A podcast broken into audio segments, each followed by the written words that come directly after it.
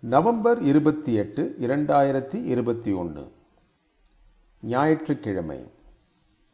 இந்து தமிழ் திசை நாளிதழ். பாலா கருப்பசாமி எழுதிய தனியார் நூலகங்களின் அவல நிலை நடுப்பக்க கட்டுரை.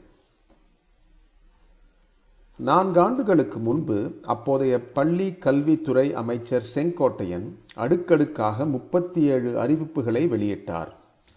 ஒவ்வொன்றும் கனவா நனவா என்று வியப்பில் ஆழ்த்தக்கூடியவை. அவற்றில் ஒன்று அரிய வகை நூல்களை பாதுகாத்து வரும் தனியார் அமைப்புகள் நடத்தி வரும் நூலகங்களுக்கு பராமரிப்பு நிதி வழங்கப்படும் என்ற அறிவிப்பு. நானும் கடந்த பத்தாண்டுகளாக திருநெல்வேலியில் நூலகம் நடத்தி வருகிறேன். இந்த அறிவிப்பு வந்தவுடன் மத்திய நூலகத்தை அணுகி விசாரித்தேன். அவர்களுக்கு அப்போதுதான் திருநெல்வேலியில் தனியார் நூலகங்கள் கூட உண்டு என்பது தெரிய வந்தது நூலகத்தில் என்னென்ன புத்தகங்கள் உள்ளன அவற்றின் புகைப்படங்கள் இருப்பிடச் சான்று அடையாளச் சான்று உள்ளிட்டவற்றை கொடுத்து அதுபோக அவர்களிடம் இருந்த படிவத்தையும் நிரப்பிக் கொடுத்தேன். இதுவரை ஒரு பதிலும் இல்லை. இந்த வகைப்பாட்டின் கீழ் யாருக்காவது நிதி போய் சேர்ந்ததா என்றும் தெரியவில்லை. அந்த அறிவிப்பில் அரிய வகை நூல்களை பாதுகாத்து வரும் என்ற சொற்றொடர் கவனிக்கத்தக்கது. பழங்கால ஓலை சுவடிகள் சென்ற நூற்றாண்டின் தொடக்கத்தில் வெளிவந்த புத்தகங்கள் அவற்றின் முதற் பதிப்புகள் இது போன்றவற்றையே அவர்கள் குறிப்பிடுகிறார்கள் என்று நினைக்கிறேன். ஆனால் இன்று பாதுகாக்கப்பட வேண்டியவை அரிய நூல்கள் மட்டுமல்ல ஒட்டுமொத்த தனியார் நூலகங்களும் தான். நூலகத்தை யாரும் தொழிலாக எடுத்து நடத்திவிட முடியாது. ஒருவேளை பிற ஊடகங்கள் நுழைந்திராத எண்பதுகளில் அப்படி இருந்திருக்கலாம். இன்று தன்னார்வத்திலும் சேவையாகவும் மட்டுமே இயங்கக்கூடியவையாக நூலகங்கள் உள்ளன. ஆனால் நூலகம் எந்த விதத்திலும் லாபம் தரக்கூடியது அல்ல. பல நூலகங்கள் இட வாடகையை செலுத்தக்கூட முடியாத நிலையில் இயங்கி வருகின்றன. இதுபோக மின்சார கட்டணம் நூலகருக்கான சம்பளம் புதிய புத்தகங்கள் கொள்முதல் என்று பார்த்தால் நூலகங்கள் நஷ்டத்தில் இயங்கிக் கொண்டிருக்கின்றன என்பது தெளிவாக புலப்படும். அதாவது சொந்த கட்டிடங்களில் நூலகங்கள் இயங்கி வந்தாலே தவிர மற்றபடி அவை தொடர்ந்து இயங்குவது அசாத்தியம் என்பதுதான் நிலை. புத்தக வாசிப்பில் உலகளவில் முதல் பத்து நாடுகளுக்குள் இந்தியாவும் ஒன்று. ஆங்கில புத்தகங்களுக்கான மூன்றாவது மிக பெரிய சந்தையாகவும் இந்தியா விளங்குகிறது. இரண்டாயிரத்தி இருபதில் the world culture score index நடத்திய ஆய்வு இந்திய மக்களே அதிகம் வாசிக்கக்கூடியவர்களாக உள்ளனர் என்கிறது. சொர்க்கம் என்பது ஒரு வகையான நூலகமாகத்தான் இருக்கும் என்றே எப்போதும் நான் கற்பனை செய்து வந்திருக்கிறேன் என்றார் எழுத்தாளர் ஜோர்கே லூயிஸ் போர்கேஸ்.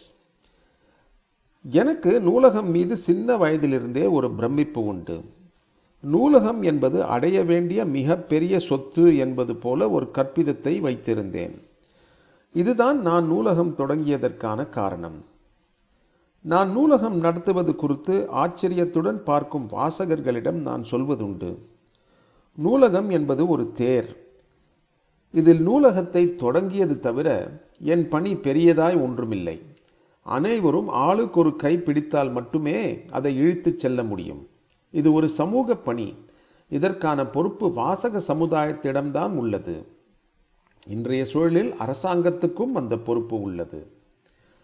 தனியார் நூலகங்கள் அவற்றின் வாசகர்களை சார்ந்து இயங்குவதால் அவர்களுக்கு பிடித்தமான தேவையான நூல்களை தொடர்ந்து சேகரித்து வைக்கின்றன.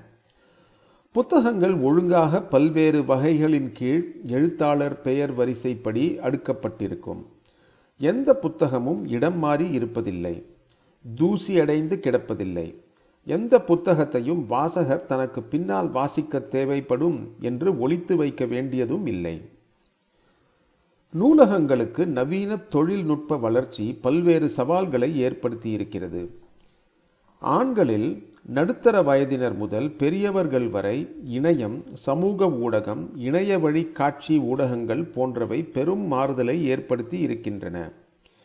இத்தகு ஊடகங்கள் இவர்களது பெரும்பாலான நேரத்தை எடுத்துக்கொள்வதால் வாசிப்புக்கு இவை இடையூறாக உள்ளன. இவர்களில் பெரும்பாலானோர் பொழுதுபோக்கு அம்சமுள்ள வணிக எழுத்தை மட்டும் வாசித்து வந்தவர்கள் என்பதால் மிக எளிதாக இந்த இணைய ஊடகங்களுக்குள் சென்று விடுகின்றனர். இதனால் இவர்களது வாசிக்கும் ஆர்வமும் வேகமும் பெருமளவு தடைப்பட்டுள்ளது. அதே வேளையில் நவீன ஊடகங்கள் பெண்களிடம் அந்த அளவு பெரிய பாதிப்பை ஏற்படுத்தவில்லை என்றே சொல்ல வேண்டும். சமீப ஆண்டுகளில் நூலகத்துக்கு வந்து கொண்டிருந்த தீவிர இலக்கிய வாசிப்பாளர்கள் சிலரின் வருகை மெதுமெதுவாக குறைந்து முற்றிலும் நின்று போயிற்று. காரணம் விசாரித்த போது அவர்களிடம் கிண்டில் ஏடு இருப்பதாகவும் அதில் படிப்பது பல விதங்களில் வசதிப்படுவதாகவும் குறிப்பிட்டார்கள். கடந்த பத்தாண்டுகளில் குடும்ப நாவல்களை எழுதக்கூடிய நூற்றுக்கணக்கான புதிய பெண் எழுத்தாளர்கள் உருவாக்கி வந்திருக்கிறார்கள். ஆயினும் இவர்களில் பலர் இணையத்திலும் தொடர்ந்து எழுதுபவர்களாக இருக்கிறார்கள். புதிதாக எழுதும் பெண் எழுத்தாளர்கள் நவீன கால சூழலுக்கு ஏற்பபடி உரையாடல்களையும் காட்சிகளையும் அமைத்து கொள்வதால் குடும்ப நாவல்களுக்கு இப்போதும் புதிய வாசகியர் உருவானபடி இருக்கிறார்கள். ஆனால் ஆண்களிடம் இப்படியான தொடர்ச்சியை பார்க்க முடியவில்லை. செயலிகளில் ஜனரஞ்சக எழுத்து வாசிக்க கிடைப்பதால் கைபேசியிலேயே நாவல் வாசிக்கும் பழக்கம் அதிகரித்து இருக்கிறது. தற்போது பிஞ்ச் பிரதிலிபி போன்ற செயலிகளில் தளங்களில் பல முன்னணி எழுத்தாளர்களின் புதிய படைப்புகள் கூட வாசிக்க கிடைக்கின்றன. இதுபோக சில தளங்கள் புத்தகங்களை ஒலிப்பதிவிலும் வழங்குகின்றன. பின்னணி இசை மெதி மெலிதாய் கசிய வசனங்களுக்கு ஏற்ப ஏற்ற இறக்கத்துடன் ஒன்றுக்கு மேற்பட்ட பின்னணி குரல்களுடன் ஒரு நாவலை வேறு வேலை எதையாவது பார்த்து கொண்டு கூட கேட்டு முடித்து விடலாம். கெண்டல் அன்லிமிட்டெட் என்ற பெயரில் மின் நூலக வசதியையும் அமேசான் வழங்குகிறது. இவ்வாறாக பயன்பாட்டு அறிவியல் நமது சிரமங்களை குறைப்பதற்காக என்னென்னவோ பொருள்களையும் சேவைகளையும் உருவாக்கியபடி உள்ளது. இவையெல்லாம் அச்சு ஊடகத்துக்கு இன்று உள்ள சவால்கள். இதற்கு நேர்மாறாக இன்னொரு பக்கம் புத்தகங்களின் விலை இரண்டு மூன்று மடங்குகள் உயர்ந்திருப்பதும் கவலைக்குரிய விஷயம். இத்தகைய பாதிப்புகள் இருந்தாலும் அச்சு வடிவிலான புத்தகங்களுக்கு தேவை இருந்து கொண்டேதான் இருக்கும் என்று நாம் உறுதியாக நம்பலாம். இந்த நவீன வடிவிலான வாசிப்பு வசதிகளை வரவேற்கத்தக்க ஒன்றாகவே நாம் பார்க்க வேண்டும்.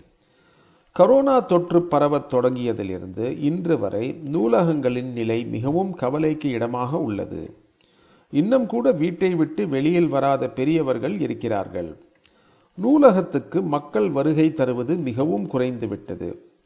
இந்த சூழலில் தனியார் நூலகங்களின் எதிர்காலம் பெரிய கேள்விக்குறியாகியுள்ளது அரசாங்கம் ஏதாவது ஒரு விதத்தில் உதவித்தொகை வழங்கி தனியார் நூலகங்கள் தொடர்ந்து இயங்க வழிவகை செய்யாவிட்டால் இந்த கலாச்சாரமே அழிந்துவிடும் அபாயம் உள்ளது.